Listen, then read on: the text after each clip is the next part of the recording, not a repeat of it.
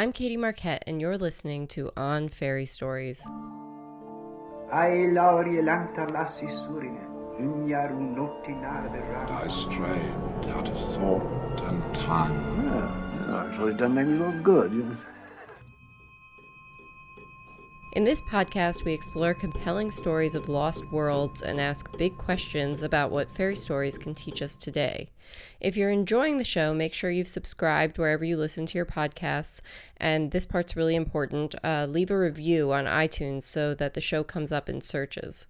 You can learn more, contact me, and find resources for each episode online at onfairystories.com. So, without further ado, let's get going on today's topic. The Little Mermaid and the Longing for an Immortal Soul.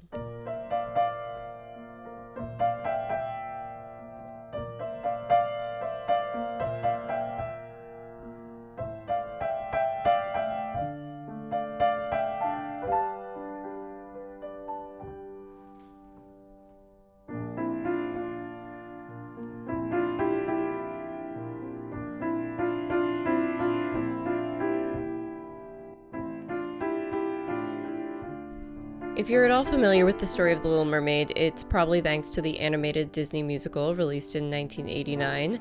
Wow, that's a long time ago now. uh, you know the story of the red haired young Ariel longing for life on land, a place where people dance and fall in love. You know about her deal with the sea witch, Ursula, and how she gave up her voice, and how she almost lost that handsome and kind Prince Eric to the sea witch's spell. You also know how, in the end, it all turned out all right again, how the story ends in a triumphant wedding at sea and happily ever after.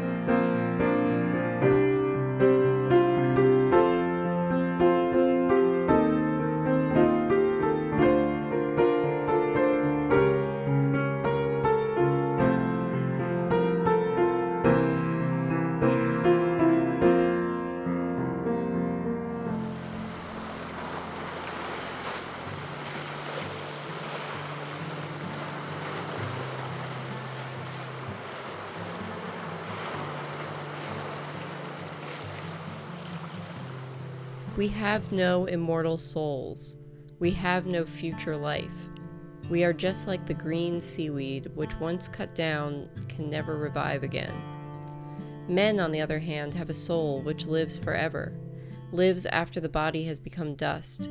It rises through the clear air up to the shining stars.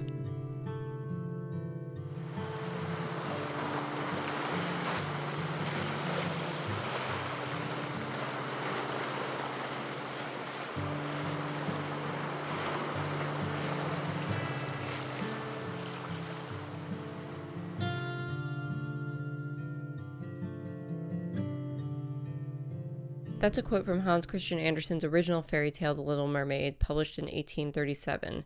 And of course, that's the story that the Disney movie is based on.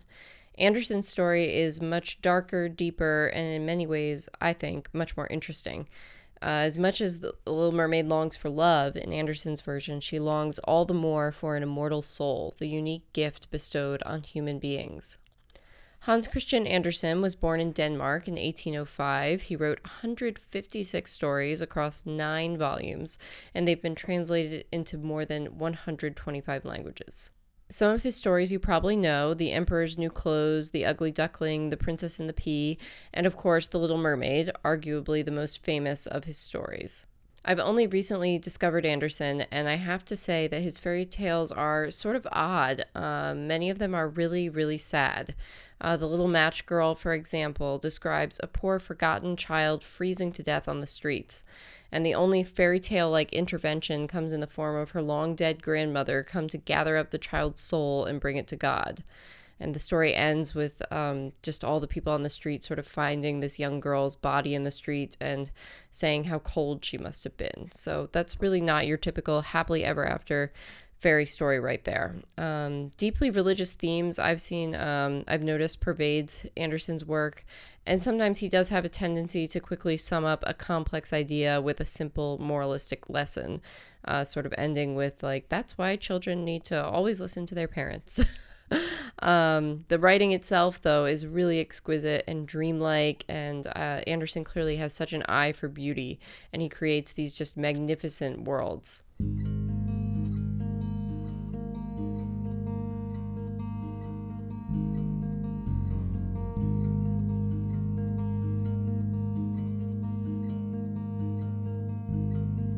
The Little Mermaid, I think, is a particularly beautiful story. I won't read it to you. I don't want this podcast to turn into Audible, but I highly recommend reading it or listening to it for yourself. Um, I will describe the plot to you and also sort of how it's different than maybe the story you're familiar with. And I definitely want to discuss in more detail the complex questions the story explores, especially those related to love, immortality, and sacrifice. But first of all, let's talk a little bit about mermaids. So, mermaids as a concept of the human imagination are incredibly old. I'm sure you've heard of Homer's sirens, originally thought of as half woman, half bird, but they quickly changed into mermaids in legends and lore. They're beautiful women, half wed to the sea, and they're coming to drag sailors to their death with their beautiful singing. Uh, the first known mermaid stories appeared in Assyria in 1000 BC. Uh, there's a story about a beautiful goddess who falls in love with a mortal, but she's so ashamed of this that she throws herself into the sea. And in order to disguise her incredible beauty to the waters below, she becomes half fish, half woman. Some ancient philosophers thought human beings had begun their lives as fish, and there were still some in that half state living in the water. Um, there's also stories in A Thousand and One Nights, uh, many depictions of mermaids there. The protagonist, Abdullah, the fisherman, goes underwater where he discovers a whole society of mermaids in England and Ireland, uh, there are many mermaid stories. Uh, mermaids in British and Celtic folklore are usually unlucky omens. They appear before shipwrecks and storms and drownings. Uh, Durham Castle in England contains what is thought to be the earliest surviving artistic depiction of a mermaid in England. I'll put a picture of that on the website if you want to go visit that when you're done uh, listening to this episode. Um, there's this really enchanting story of, um, I'm going to maybe mispronounce her name, but it's Liban. Uh, this is a Celtic story. This is the legend that surrounds the formation of Lough Neagh in Northern Ireland. Funny side story my husband and I, uh, after college, we went hiking around Northern Ireland completely unprepared. We were going to follow the Ulster Way, and we spent about a month just being lost and just having various disasters. But we did, uh, through a series of misadventures, end up at Lough Neagh, and I can tell you that it's very, very beautiful. So I was thrilled to uh, learn that there was this wonderful story behind its formation. So in this story, um, there's a woman who is turned into a mermaid after a spring burst forth in the in that area, which is now Lough Neagh and she survived the flooding, living in an underwater chamber for a year, after which she emerged as a mermaid, specifically half human, half salmon. I think she still had human proportions, though. Not sure. Um, and her little lapdog uh, assumed the form of an otter, and they were free to uh, explore the sea for 300 years. And um, but at some point, I think about the end of this 300 years, her angelic singing got the attention of the early Irish saint Saint Comgall, Again, sorry if I mispronounced that. Uh, and he brought her ashore and baptized her. She immediately died and ascended into heaven, forfeiting another 300 years in the sea for an immortal soul. So, this is a really important thing to remember when we discuss the details of Andersen's rendition of The Little Mermaid, because it's very, very similar to what happens.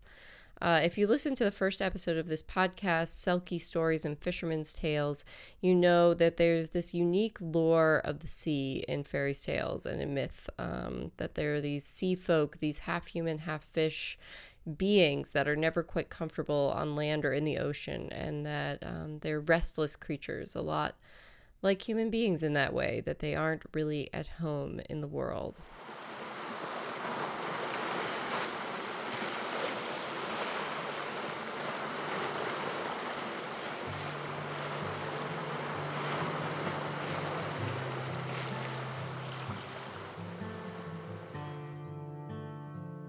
Andersen's Little Mermaid is a shy, delicate creature.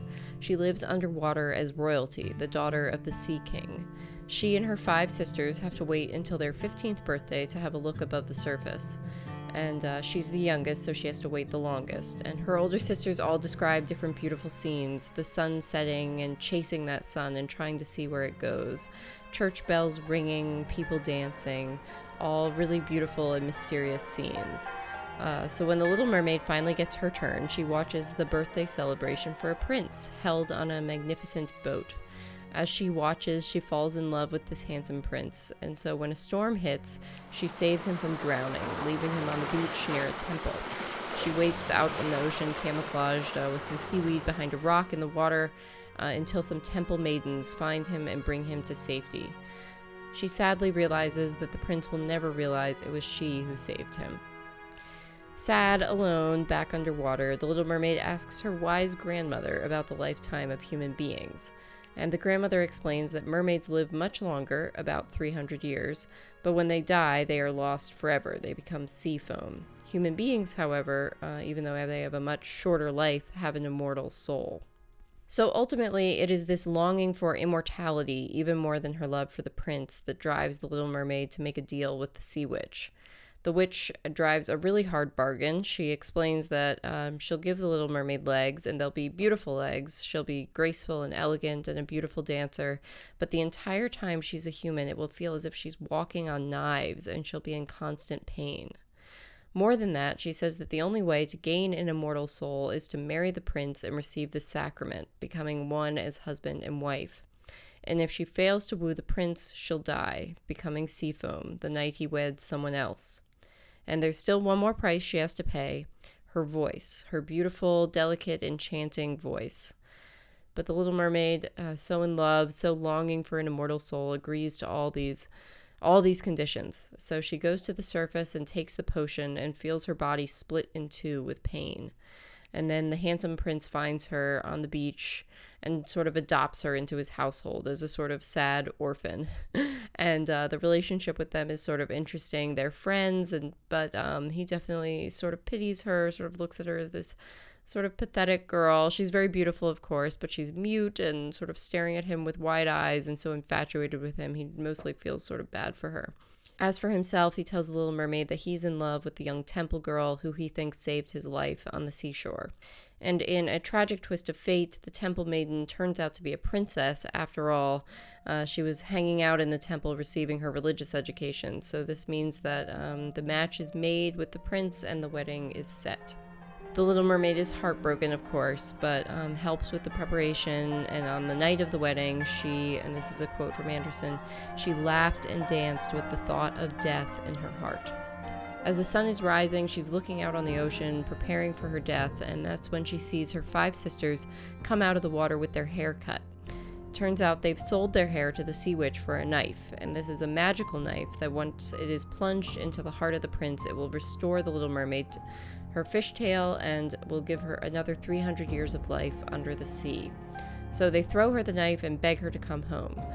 Feeling really tortured and sad, she um, goes into the prince's bedroom and sees him blissfully wrapped in the arms of his beautiful new bride. Uh, and then, just her heart absolutely breaking, she goes back out to the ocean, throws the knife into the waves, and throws herself into the water after it, expecting to become one with the sea foam, lost forever. However, something marvelous happens. At that moment, she's lifted into the air and sort of melts into the breeze, and she's hearing voices all around her, and they tell her that they are air spirits. Uh, she's been given the chance to gain an immortal soul because of her sacrificial actions. So she's basically um, sort of like a wind nymph now, and uh, she'll be given the opportunity to blow these gentle, kind breezes on tear stained cheeks and soothe hurting hearts in springtime, and one day she too can have a soul.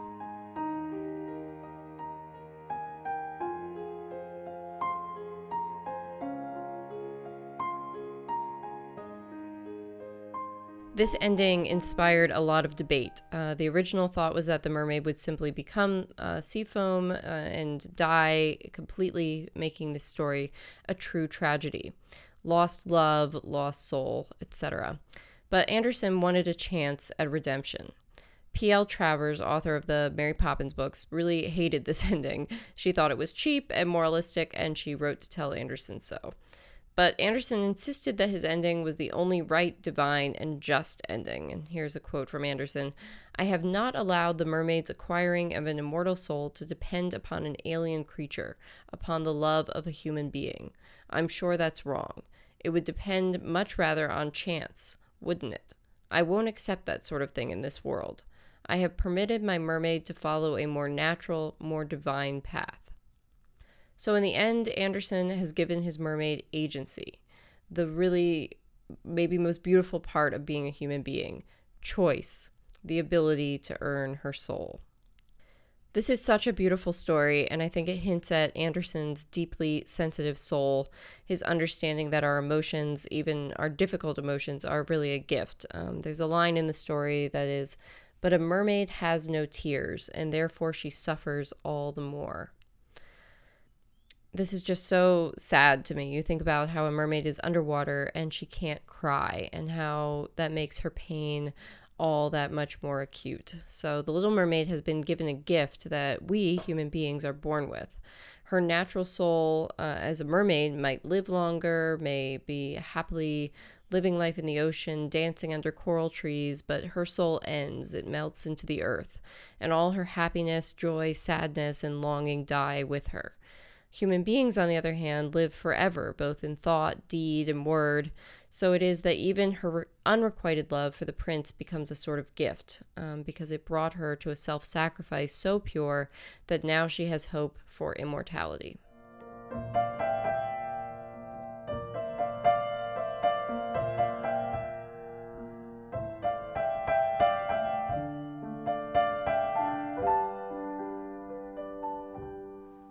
So, of course, if you're familiar with the Disney version, uh, you know uh, that this version by Andersen is obviously very different. Uh, the original here is uh, a much deeper story, a much more sad story, but it really provokes really interesting questions about what the Little Mermaid is seeking from the surface.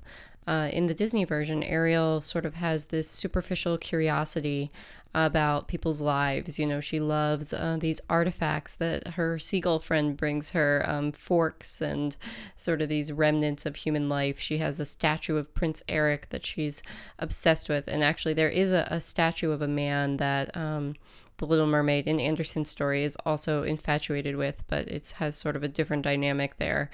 Um, so we have to wonder sort of what is Ariel longing for? You know, she has her sisters, she has her family, there's no concept of uh, whether this change to life on land, what that means for her mortality. If anything, the implication is that she's actually um, giving up a sort of magical existence under the sea with her father, the Sea King. Um, who has uh, sort of all these magical abilities for a much more mundane uh, existence with the prince. And of course, the biggest difference being that uh, the Disney version naturally is a quote unquote happy ending with uh, uh, with a wedding and the prince falling in love with the right person, falling in love with Ariel, and them living happily ever after. Of course, this raises all kinds of questions uh, that Andersen alluded to about agency, because basically, uh, Ariel's whole life, her whole destiny, rests on uh, the sort of on this sort of ambiguous idea about whether this man will fall in love with her or not. Uh, and he wanted to give her more power than that. He wanted this to be a story that gave her mortality, her morality, and her ability to save her own soul. He wanted to put that into her own hands, which I think is really beautiful. So I hope you enjoyed these stories. I hope you um, maybe are inspired to read the Andersen version, revisit the Disney version, just explore these uh, beautiful stories about mermaids. Um, and uh, ask some questions about what it means to have an immortal soul. What is this gift of mortality that human beings seem so quick to dismiss? Uh, we talked last time on episode three, uh, talking about time, about how human beings see their mortality as this sort of curse, while the elves in Tolkien's universe see it as a gift. And I think uh, we see that sort of distinction here in the story of the Little Mermaid as well.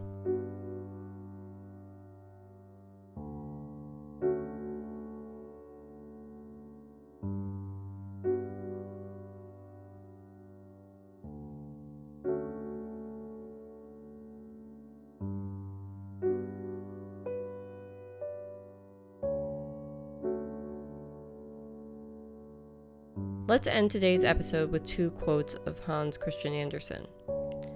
Everything you look at can become a fairy tale, and you get a story from everything you touch.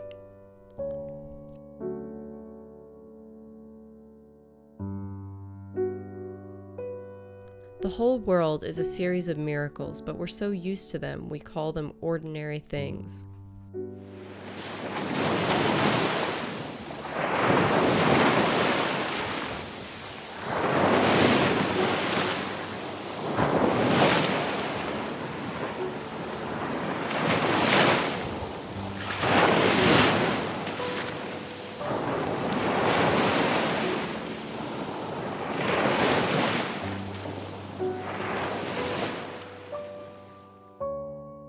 I'm Katie Marquette, and you've been listening to On Fairy Stories.